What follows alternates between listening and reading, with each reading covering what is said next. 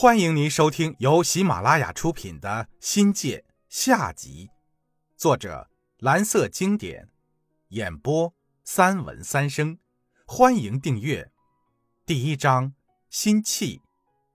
如何培养学生的自主学习力，是一个永恒的课题，直接关系着教育的效果和成败。哪怕到了现在，也是新课改重点要解决的问题之一。我这里陈述的。只是我认为，当时在贵中教育教学中最具代表性的一面。类似的还有上文提到的各种方法论，力图在导与学上为学生提供借鉴。比如还有文科的社会实践、感恩教育、美学教育、人文关怀等，历史的人文考察和政治的社会调查，以及语文的现实作文就属于这个范畴，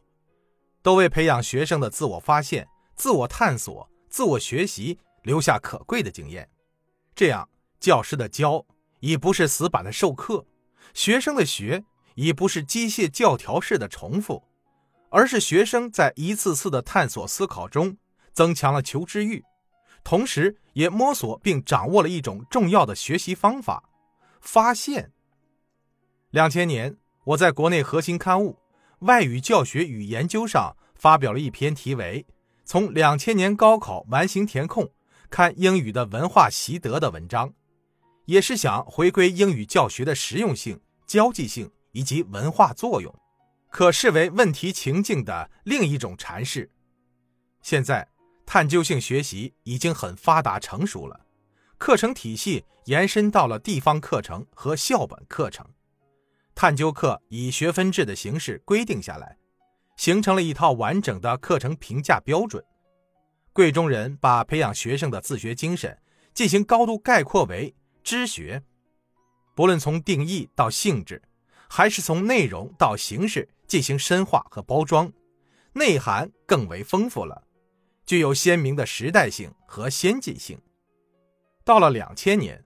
素质教育思想蔚然成风，在中华大地全面生根、开花、结果。一时成为教育界的主流。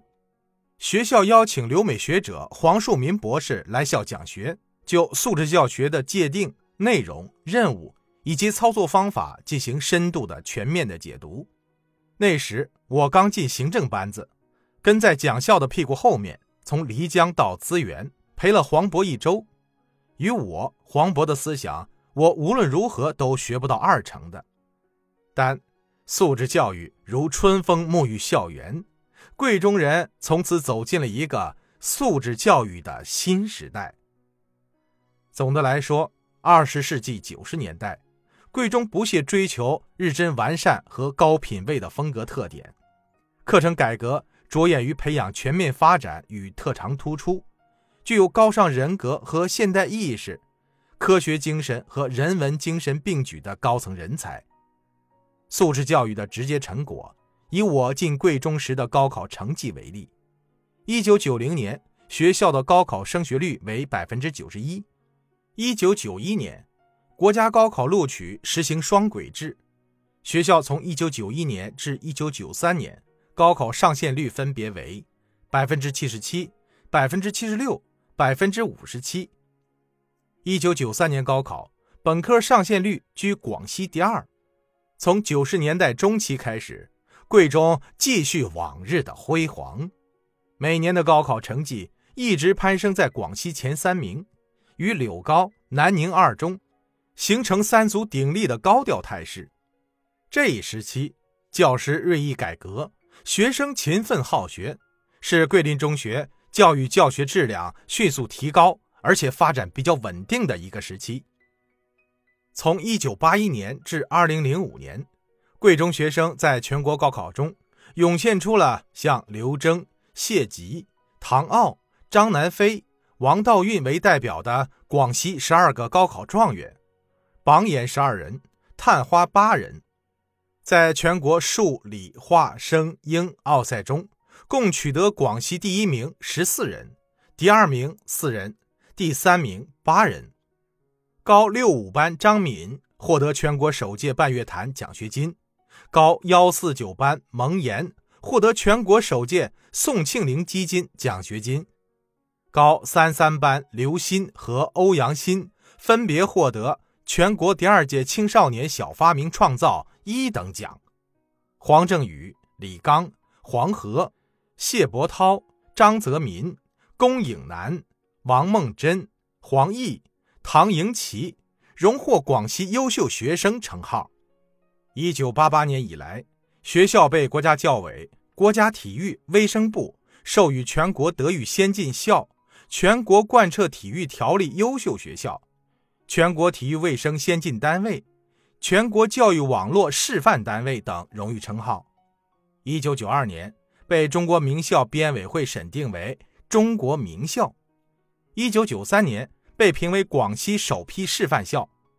一九九六年，学校被确定为国家教育部九五重点课程中华民族传统美德研究实验学校。二零零一年被国家教育部评为全国现代技术实验学校。二零零五年被选定为全国教育科学“十一五”教育部规划课题实验基地学校。二零零三年五月被广西教育厅定为广西首批示范高中。二零零八年，贵中成为国家留学基金管理委员会留学预科学院。出国留学人才选拔基地。二零零九年，全国教育科学“十一五”规划，教育部课题高三课堂教学时效性教学策略研究课题总结研讨会暨当今学生思想行为现状与学校教育对策研究论坛现场会在桂林召开，来自全国二十五个省市的各大名校参会。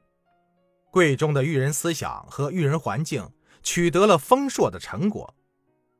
正如校志所记载的那样，